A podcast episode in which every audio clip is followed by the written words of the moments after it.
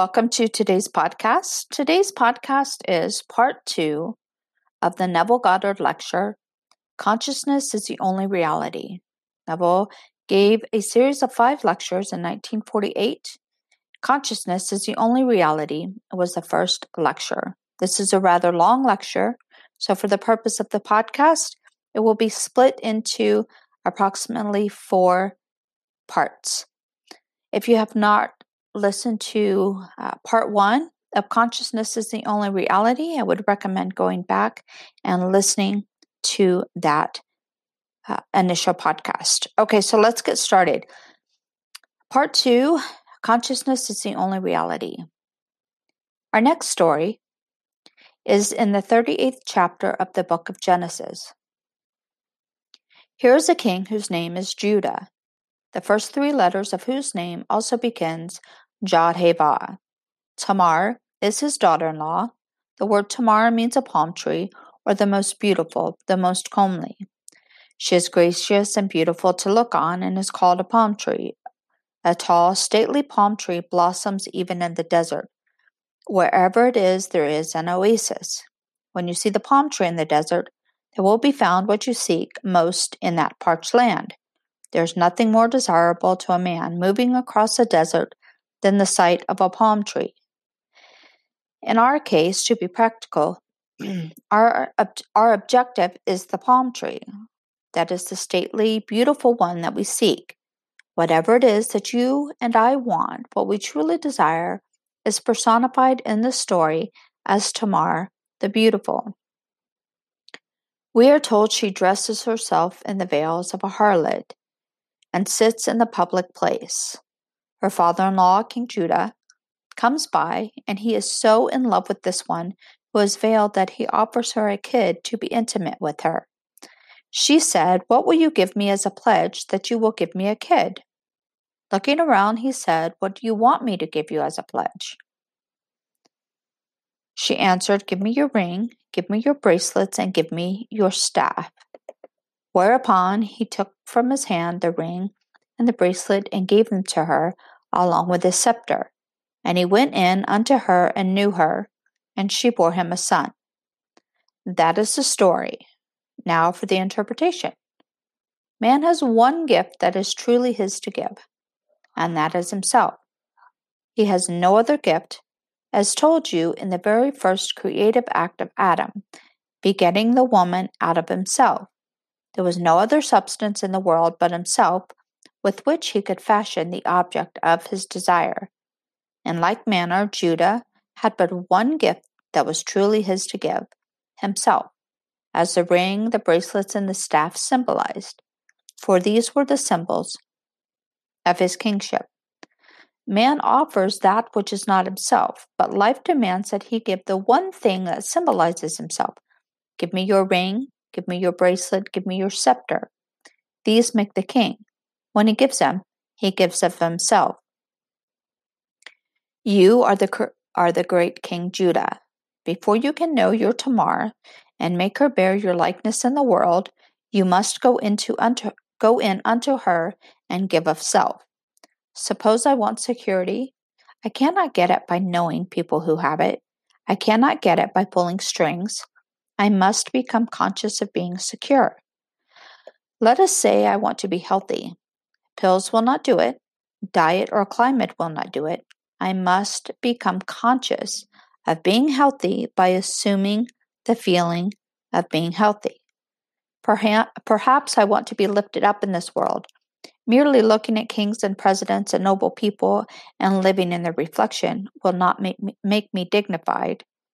I must become conscious of being noble and dignified and walk as though I were that which I now want to be. When I walk in that light, I give of myself to the image that haunted my mind, and in time she bears me a child, which means I objectify a world in harmony with that which I am conscious of being. You are King Judah, and you are also Tamar. When you become conscious of being that which you want to be, you are Tamar. Then you crystallize your desire within the world round about you. No matter what stories you read in the Bible, no matter how many characters these ancient storytellers introduced into the drama, there is one thing that you and I must always bear in mind. They all take place within the mind of the individual man. All the characters live in the mind of the individual man. As you read the story, make it fit the pattern of self.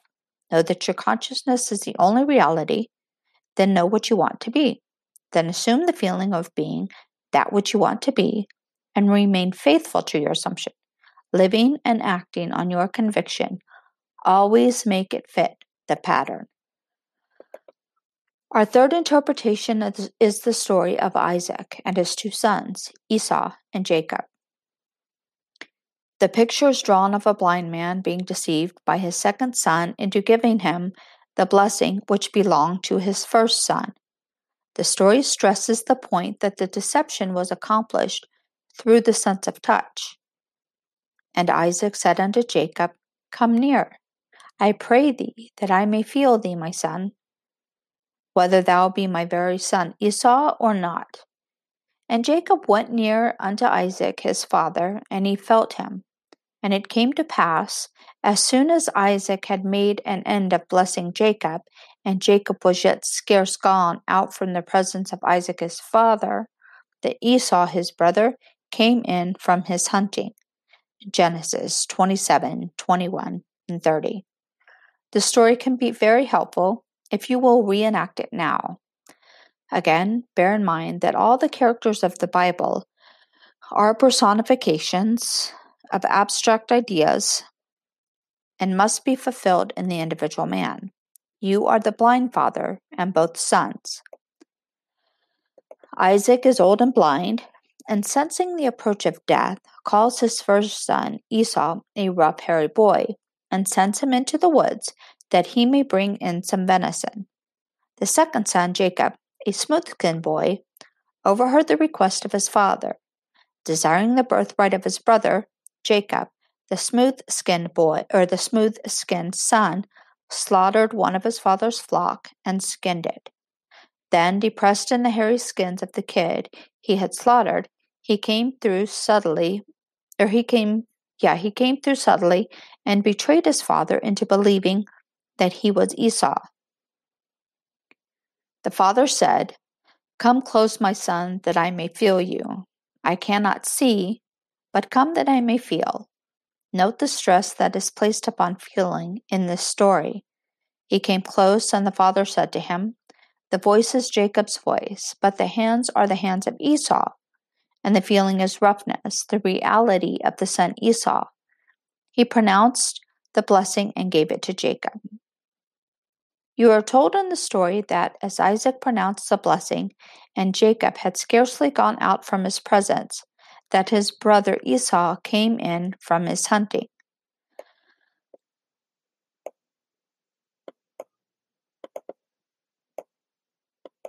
This is an important ver- uh, verse.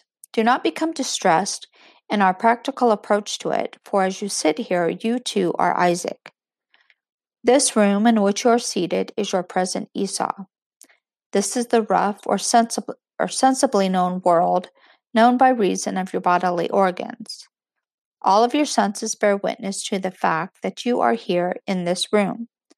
Everything tells you that you are here, but perhaps you do not want to be here. You can apply this toward any objective.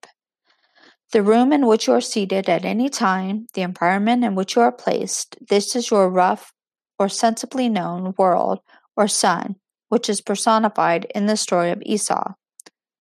What you would like in place of what you have or are is your smooth skinned state of Jacob. The supplanter.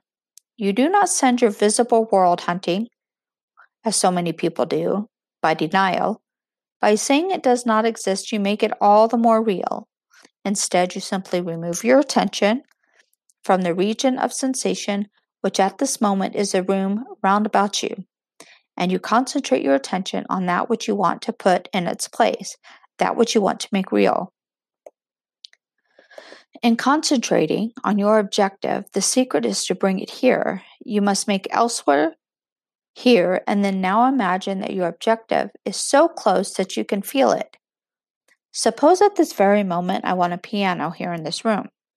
To see a piano in my mind's eye existing elsewhere does not do it, but to visualize it in this room as though it were here and to put my mental hand upon the piano and to feel it solidly real is to take that subjective state personified as my second son and bring it so close that I can feel it.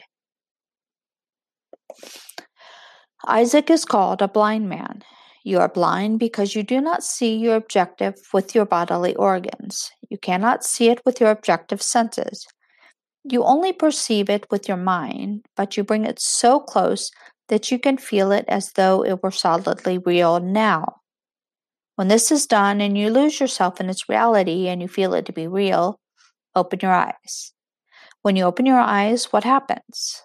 The room that you had shut out but a moment ago returns from the hunt. You no sooner gave the blessing, felt the imaginary state to be real, than the objective world, which seemingly was unreal, returns. It does not speak to you with words as recorded of Esau, but the very room round about you tells you by its presence that you have been self deceived. It tells you that when you lost yourself into contemplation, feeling that you were now what you wanted to be, feeling that you now possess what you desired to possess, that you were simply deceiving self. Look at this room. It denies that you are elsewhere. If you know the law, you now say, even though your brother came through subtly and betrayed me and took your birthright, I gave him your blessing, and I cannot retract. In other words, you remain faithful to the subjective reality and you do not take back from it the power of birth. You gave it the right of birth and it is going to become objective within this world of yours. There is no room in this limited space of yours for two things to occupy the same space at the same time. By making the subjective real, it resurrects itself within your world. Take the idea that you want to embody and assume that you are already it lose yourself in the feeling, or in feeling this assumption is solidly real. As you give it the sense of reality, you have given it the blessing which belongs to the objective world, and you do not have to aid its birth any more than you have to aid the birth of a child or seed you plant in the ground. The seed you plant grows unaided by a man, for it contains within itself all the power and all the plans necessary for self expression. You can this night reenact the drama of Isaac blessing his second son and see what happens in the immediate future in your world. Your present environment vanishes, all the circumstances of life or of life change and make way for the coming of that to which you have given your life. As you walk, knowing that you are what you wanted to be, you objectify it without the assistance of another. The fourth story for tonight is taken from the last of the books attributed to Moses. If you need proof that Moses did not write it, read the story carefully. It is found in the 34th chapter of the book of Deuteronomy. Ask any priest or rabbi who is the author of this book, and they will tell you that Moses wrote it. In the 34th chapter of Deuteronomy, you will read of a man writing his own obituary. That is, Moses wrote this chapter. A man may sit down and write what he would like to have placed upon his tombstone. But here is a man who writes his own obituary. And then he dies and so completely rubs himself out that he defies posterity to find where he has buried himself. So Moses, the servant of the Lord, died there in the land of Moab, according to the word of the Lord. And he buried him in a valley in the land of Moab, over against Beth Peor. But no man knoweth of his, sub- of his sepulchre unto this day. And Moses was a hundred and twenty years old when he died. His eyes was not his eye was not dim, nor his natural force abated. Deuteronomy 34, 5, 6, and 7. You must this night, not tomorrow, learn the technique of writing your own obituary and so completely die to what you are that no man in this world can tell you where you buried the old man. If you are now ill and you become well, and I know you by reason of the fact that you are ill, where can you point and tell me you buried the sick one? If you are impoverished and borrow from every friend you have, and then suddenly you roll in wealth, where did you bury the poor man? You so completely rub out poverty in your mind's eye that there is nothing in this world you can point to and claim, That is where I left it. A complete transformation of consciousness rubs out all evidence that anything other than this ever existed in the world. The most beautiful technique for the realization or for the realizing of man's objective is given in the first verse of the 34th chapter of Deuteronomy. And man and Moses went up from the plains of Moab unto the mountain of Nebo to the top of Pisgah that is over against Jericho. And the Lord shewed him all the land of um, Gilead unto Dan. You read that verse and say, So what? But take a concordance and look up the words. The first word, Moses, means to draw out, to rescue, to lift out, to fetch. In other words, Moses is a personification of the power in man that can be drawn out of man, that which he seeks, for everything comes from within, not from without. You draw from within yourself that which you now want to express as something objective to yourself. You are Moses coming out of the plains of Moab. The word Moab is a contradiction of two, two Hebraic words, mem and ab, meaning mother father. Your consciousness is a mother father. There is no other cause in the world. Your I amness, your awareness, is the Moab or mother father. You are always drawing something out of it. The next word is Nebo. In your concordance, Nebo is defined as a prophecy. A prophecy is something objective. If I say so and so will be, it is an image in the mind, it is not yet a fact. We must wait and either prove or disprove this prophecy. In our language, Nebo is your wish, your desire. It is called a mountain because it is something that appears difficult to ascend and is therefore seemingly impossible of realization. A mountain is something bigger than you are. It towers over you. Nebo personifies that which you want to be in, in contrast to that which you are. The word pisgah uh, it's spelled P I S G A H, by definition, is to contemplate. Jericho is a fragrant odor. And Gilead means the hills of witnesses. The last word is Dan the prophet. Now put them all together in a practical sense and see what the ancients tried to tell us. As I stand here, having discovered that my consciousness is God and that I can, by simply feeling that I am what I want to be, transform myself into the likeness of that which I am assuming I am, I now or I know now that I am all that it takes to scale this mountain. I define my objective. I do not call it Nebo, I call it my desire. Whatever I want, that is my Nebo. That is my great mountain that I am going to scale. I now begin to contemplate it, for I shall climb to the peak of Pisgah or Pisgah.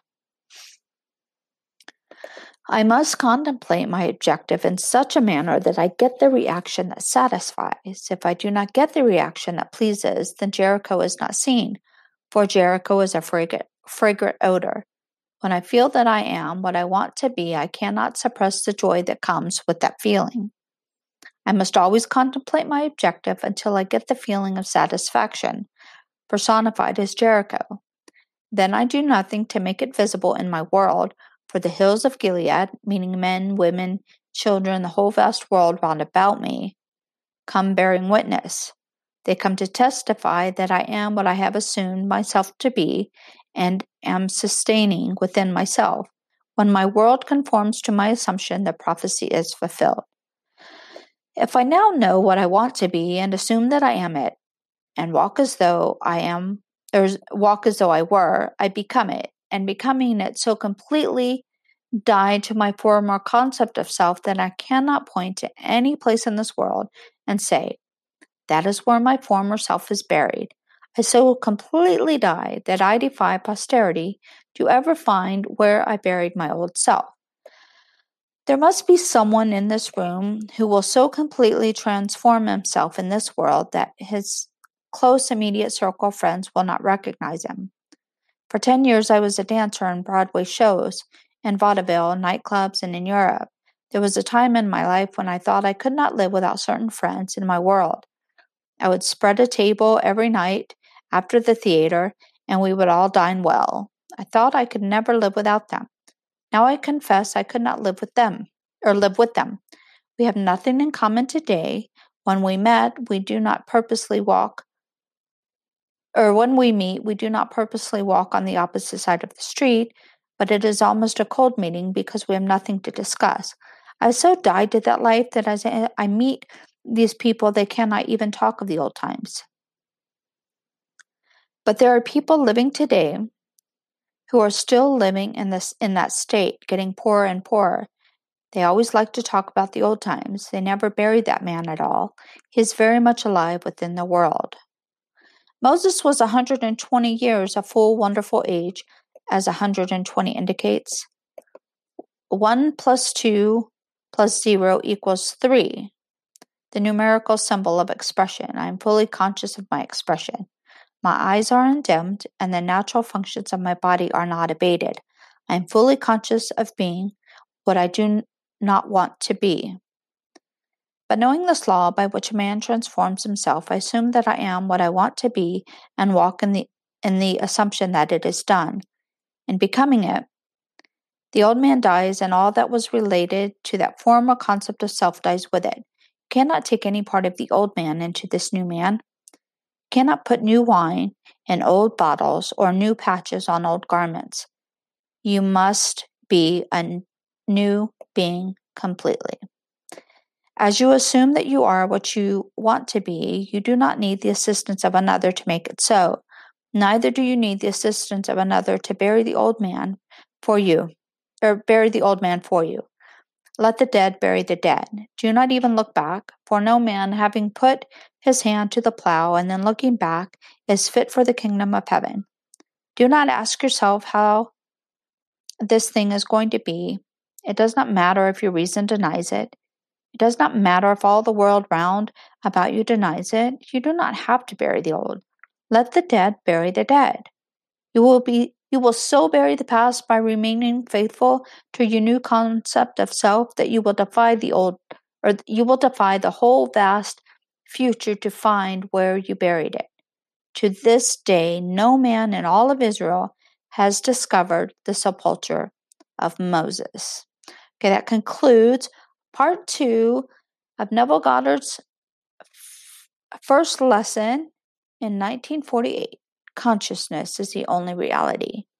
Okay, we'll continue with part three in next week's podcast. Thank you for joining me, and I will um, see you back for next week's podcast.